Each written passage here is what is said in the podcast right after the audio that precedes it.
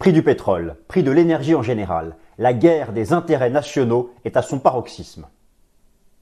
Alors chers amis, bienvenue à la nouvelle édition du Fast and Forex. Nous sommes le mercredi 6 décembre 2023. Le prix du pétrole, depuis le déclenchement du conflit au Proche-Orient, enfin les événements récents, n'a cessé de baisser. Six semaines consécutives de baisse, 15% de baisse pour le prix du pétrole, mais de l'énergie en général, puisque le prix du gaz naturel aussi recule sur les marchés financiers. Alors, que se passe-t-il? Les signaux techniques baissiers qui ont été donnés par le prix de l'énergie en bourse ces dernières semaines, qu'est-ce qui se cache derrière? L'offre ou la demande? Je profite de la dernière réunion qui a eu lieu la semaine dernière des pays membres de l'OPEP pour refaire un point sur ce prix du pétrole. Les déterminants du prix du pétrole en bourse actuellement sont du côté de l'offre.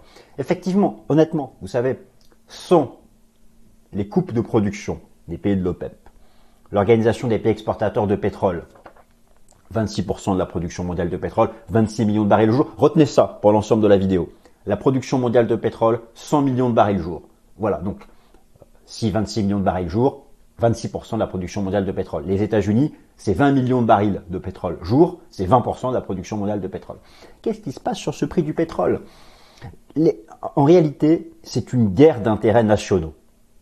Vous avez d'un côté l'Occident, les États-Unis en particulier, le Canada aussi inonde le marché, l'Occident en général.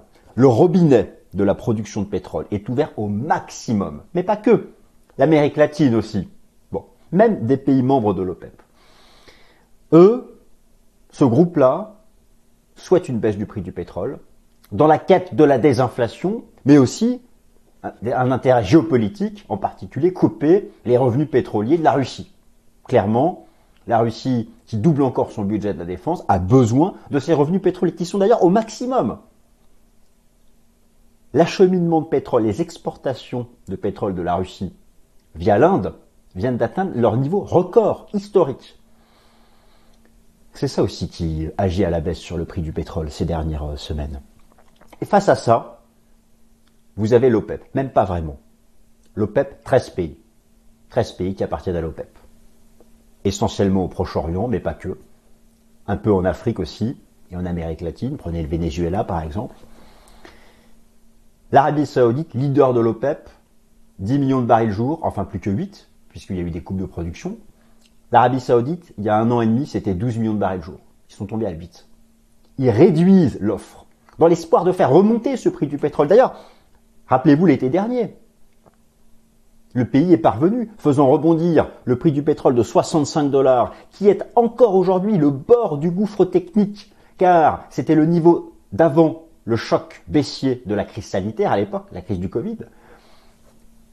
Les pays de l'OPEP, la Russie et l'Arabie Saoudite, alliance de circonstances, car la Russie n'appartient pas à l'OPEP, on parle de l'OPEP plus 13 pays de l'OPEP plus la Russie, ont tout fait depuis un an pour préserver ce support, coupons les vannes. Sauf que là, maintenant, dernière réunion de l'OPEP la semaine dernière, ont éclaté au grand jour des dissensions entre les membres de l'OPEP.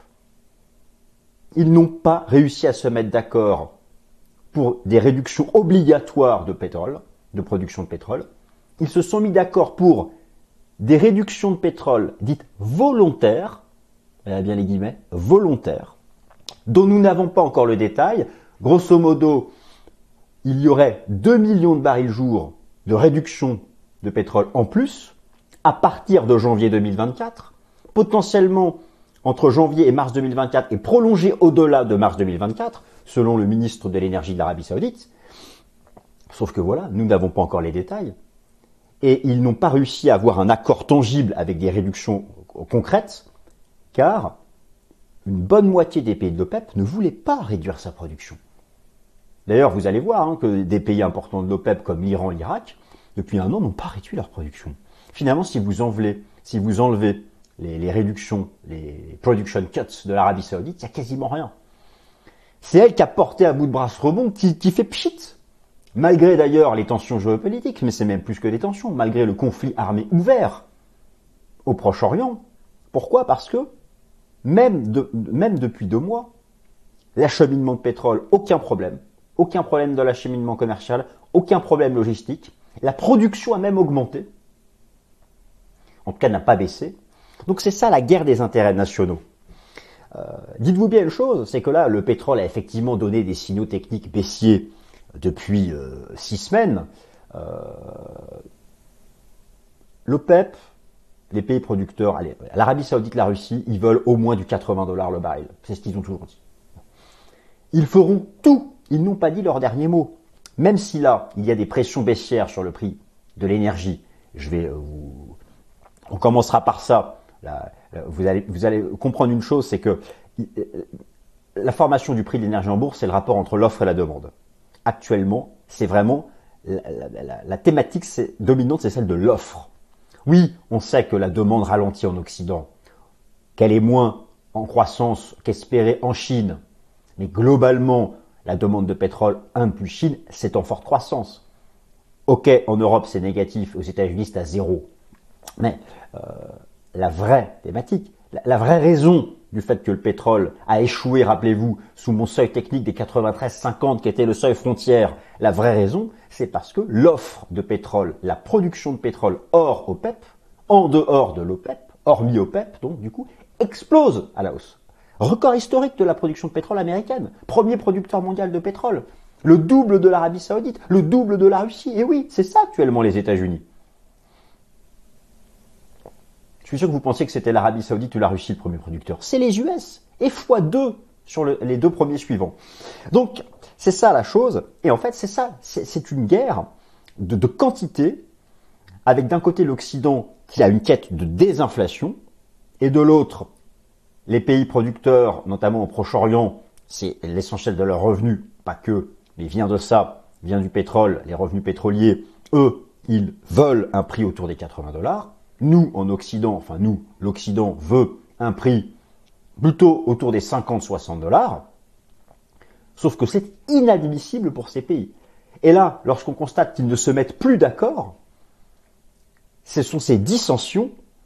Le marché ne croit plus que l'OPEP soit capable de réduire vraiment davantage sa production. C'est pour ça que là, le ministre récemment de l'énergie de l'Arabie Saoudite a récemment communiqué en disant arrêtez de rêver en Occident parce que les spéculateurs institutionnels, je vais vous montrer, je vous avais montré ça il y a trois semaines, donc là je fais un suivi, ils, shortent, à, fond.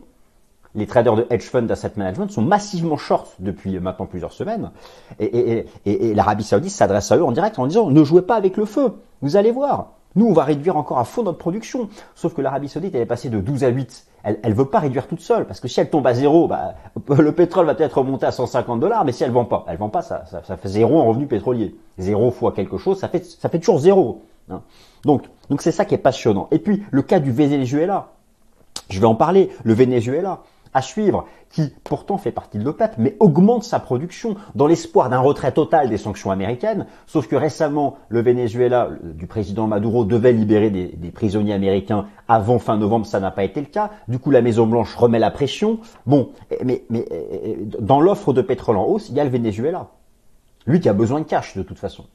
Donc il y a tout ça qui joue. Et enfin, on fera un gros point technique. Je termine par un point technique sur le gaz naturel et les différents pétroles.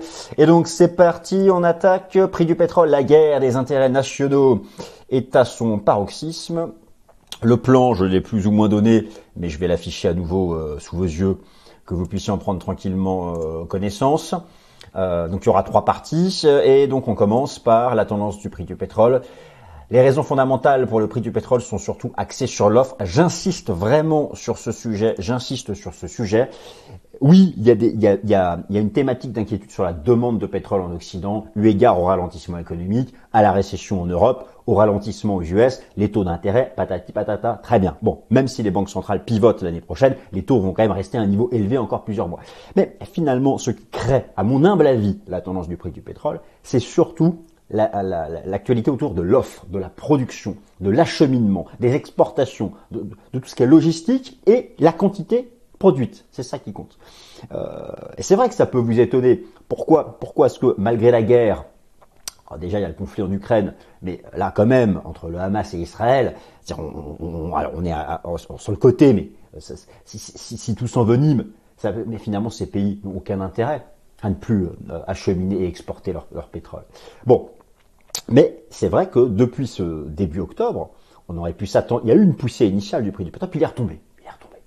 Bon, euh, alors le réflexe de tout à chacun, c'est de dire il y a un problème de, consommation. C'est un peu vrai, c'est un peu vrai, mais c'est surtout la production. À chaque fois que l'OPEP baisse sa production, les US ouvrent encore un peu plus. Vous voyez un peu, c'est ça, la guerre des intérêts nationaux. Il y a l'aspect géopolitique, je baisse les revenus pétroliers de la Russie, et il y a l'aspect désinflation, où je neutralise l'action de l'OPEP en ouvrant le robinet à fond. Et là, c'est beaucoup les États-Unis. Donc, alors justement, je vous ai mis ici un certain nombre d'informations sur ce sujet. Alors, euh, le, baril de pétrole vient de connaître six semaines consécutives de baisse en bourse pour le cours du Brent et le cours du WTI, et, ce en dépit de la guerre au, euh, au Proche-Orient. Donc voilà, oui, je vous ai remis ici la, performance annuelle. Alors j'ai écrit performance annuelle du prix du pétrole, mais en fait c'est performance annuelle d'un certain nombre de matières premières. Vous voyez que toutes les matières premières industrielles sont en chute depuis le début de l'année. Le Brent de la mer du Nord, moins 4. Le WTI américain, moins 8. Alors là, ce sont des métaux, mais des, euh, le gaz naturel, moins 34. Palladium et platine, ce sont des métaux précieux, mais ils ont une dimension industrielle nettement supérieure à l'or et l'argent, et ils sont en baisse. Donc de nombreuses matières premières industrielles sont de toute façon en baisse. Et, donc, oui, le prix du pétrole, voilà, depuis le déclenchement, vous avez ici le, contrat futur sur le WTI américain, depuis le déclenchement du conflit entre Israël et le Hamas, eh bien voilà, il y a eu cette baisse de 15%. Contre toute attente, alors nous, non, car nous avions ensemble identifié le seuil frontière technique des 93,50 et qui a fonctionné tellement à merveille qui était la, ligne de coup de ce double top, mais ça j'y viens après dans les considérations techniques. Et donc là, nous arrivons, nous, sommes rebasculés sous les 80 dollars, sous la moyenne mobile à 200 jours, avec ce seuil des 80 dollars qui est le seuil minimum acceptable pour l'OPEP, sauf qu'en Occident, on veut casser 65, parce que regardez, 65 c'était le seuil avant le décrochage de la crise sanitaire, et que si le pétrole allait entre 50 et 65, ça viendrait définitivement ramener l'inflation à 2%. C'est donc tout ça qui se joue. C'est donc tout ça qui se joue. Alors revenons à, nos moutons. Je vous montre ici, je vous parlais de, de, la production de pétrole. Et que, pour moi, la thématique dominante est celle, est celle de l'offre. L'offre, hormis OPEP, est sur un record. En particulier l'offre occidentale, dans sa quête de désinflation et dans sa volonté de réduire les revenus pétroliers de la Russie.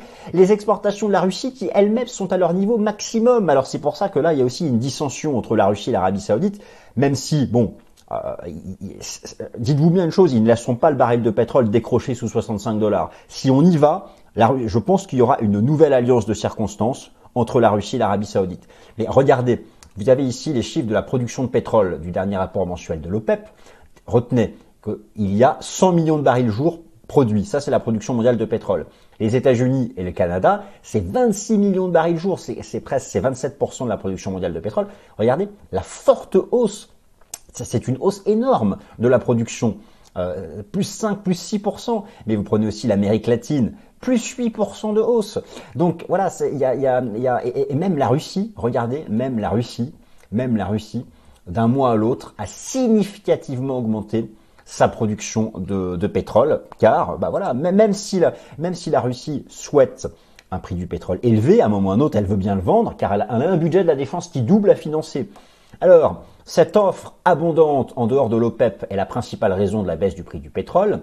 Les dissensions fortes au sein de l'OPEP entre l'Arabie Saoudite et les 12 autres membres de l'OPEP, avec des coupes de production qui ne seront que volontaires début début euh, de 2024 et donc je vais je vais vous remontrer ça. Je vais vous remontrer ça. La l'offre de pétrole de l'OPEP je zoome dessus.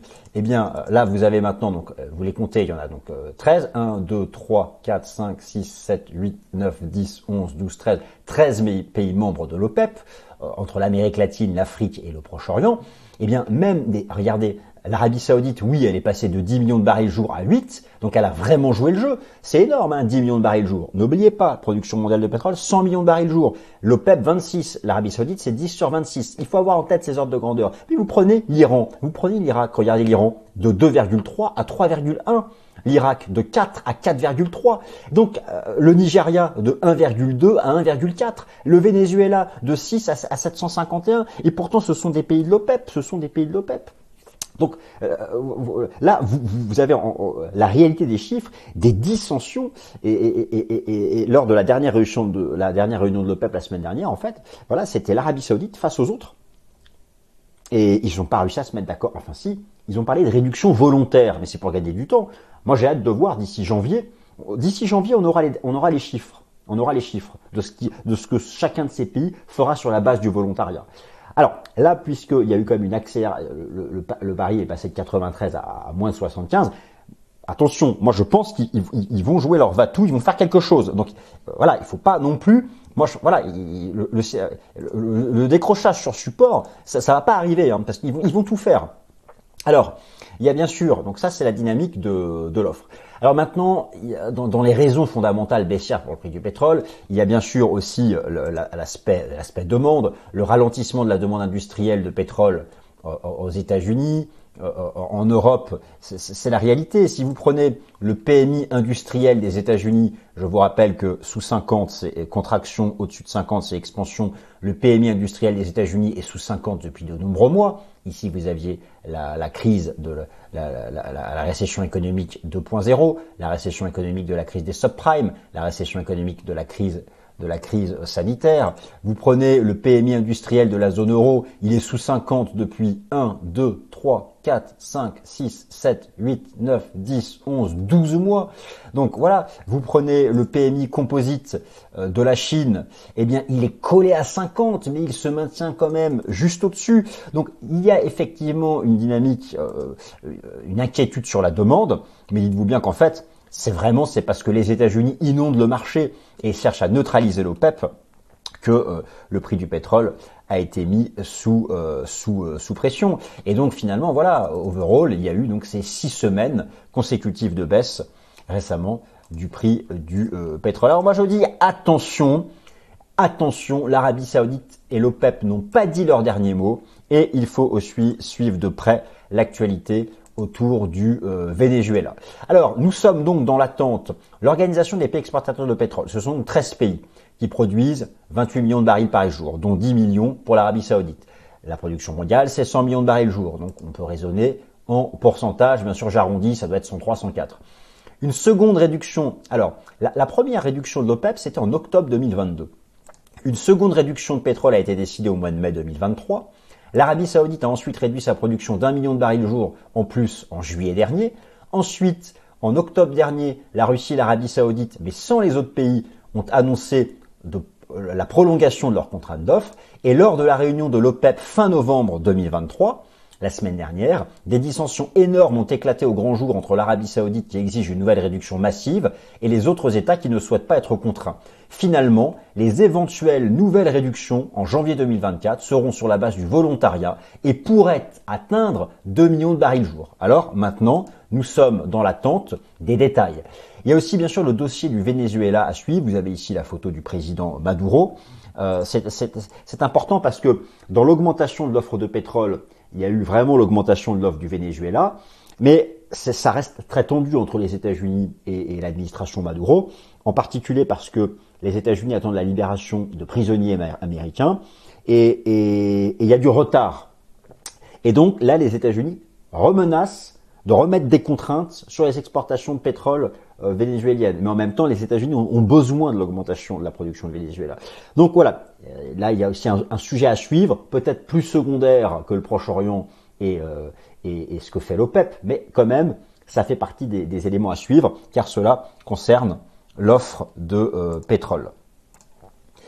Alors, les spéculateurs institutionnels ont la main à court terme, les signaux techniques baissiers, se poursuivre sur le prix de, l'énergie. Alors ça, c'est quelque chose que je vous avais montré, euh, que je vous avais montré il y a trois semaines, et ça s'est confirmé. Vous avez ici les données du rapport Commitment of Traders, qui sont la façon dont les asset managers se comportent aux États-Unis sur le contrat futur pétrole américain.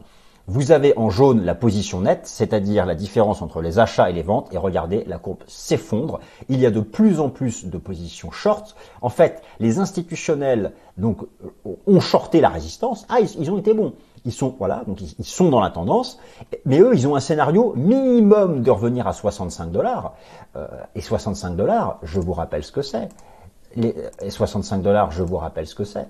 65 dollars, c'est ici, c'était le niveau ici avant la crise sanitaire, c'est le bord, on, on casse ce niveau on va chuter à 50 et à 33. Donc c'est vrai, c'est la priorité de l'OPEP et de la Russie, c'est d'éviter ça. Donc déjà là, il y a un scénario. C'est vrai que sur le plan technique, on a échoué donc sous, cette résistance malgré le qui, était la ligne de coup du double top ici. Là, c'est intéressant, c'est le double top de la guerre en Ukraine. Là, il y a eu une tentative avec la guerre au Proche-Orient. Finalement, ça a échoué. On a fait finalement qu'un mouvement de retour et il y a eu un, rejet.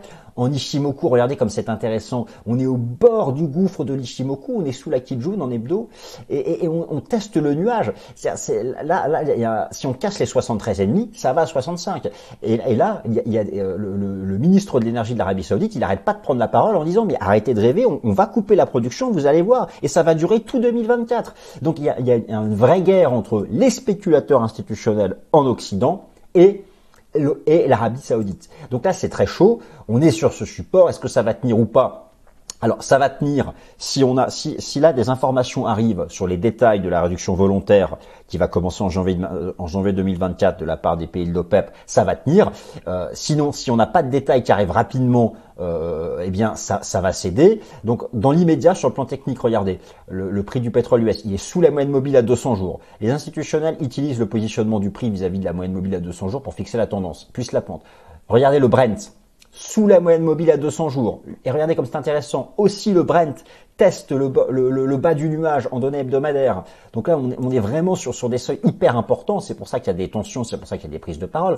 Regardez le gaz naturel, le gaz naturel qui est resté sous le nuage et qui est lui posé sur la moyenne mobile à 200 jours. Le gaz naturel, potentiellement, qui aurait fait une, une sorte de structure ici de drapeau de continuation baissière.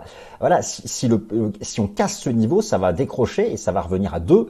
Donc voilà, ça vraiment le, le, le prix de l'énergie, que ce soit le pétrole ou le gaz naturel, sont partout au bord du gouffre. Alors, alors ils peuvent faire un pas arrière. Je veux dire, là, euh, moi au final, je me dis que euh, s'il y, a un équilibre des forces entre l'augmentation de la production en Occident et, et, l'OPEP, si, si, vraiment les, les, dissensions entre les pays de l'OPEP se calment, si la Russie revient et, rajoute, euh, si la Russie fait quelque chose aussi avec l'Arabie Saoudite, et, si l'Arabie Saoudite arrive à faire converger vers elle les 12 membres de l'OPEP, ils vont réussir à s'accrocher aux 80 dollars. Mais moi je me dis quand même, j'ai le sentiment que voilà, c'est techniquement parlant, techniquement parlant, voilà, en cas de cassure de ce support, il n'y a plus rien avant 65. Par contre, 65 dollars, 65 dollars, ça, va tenir.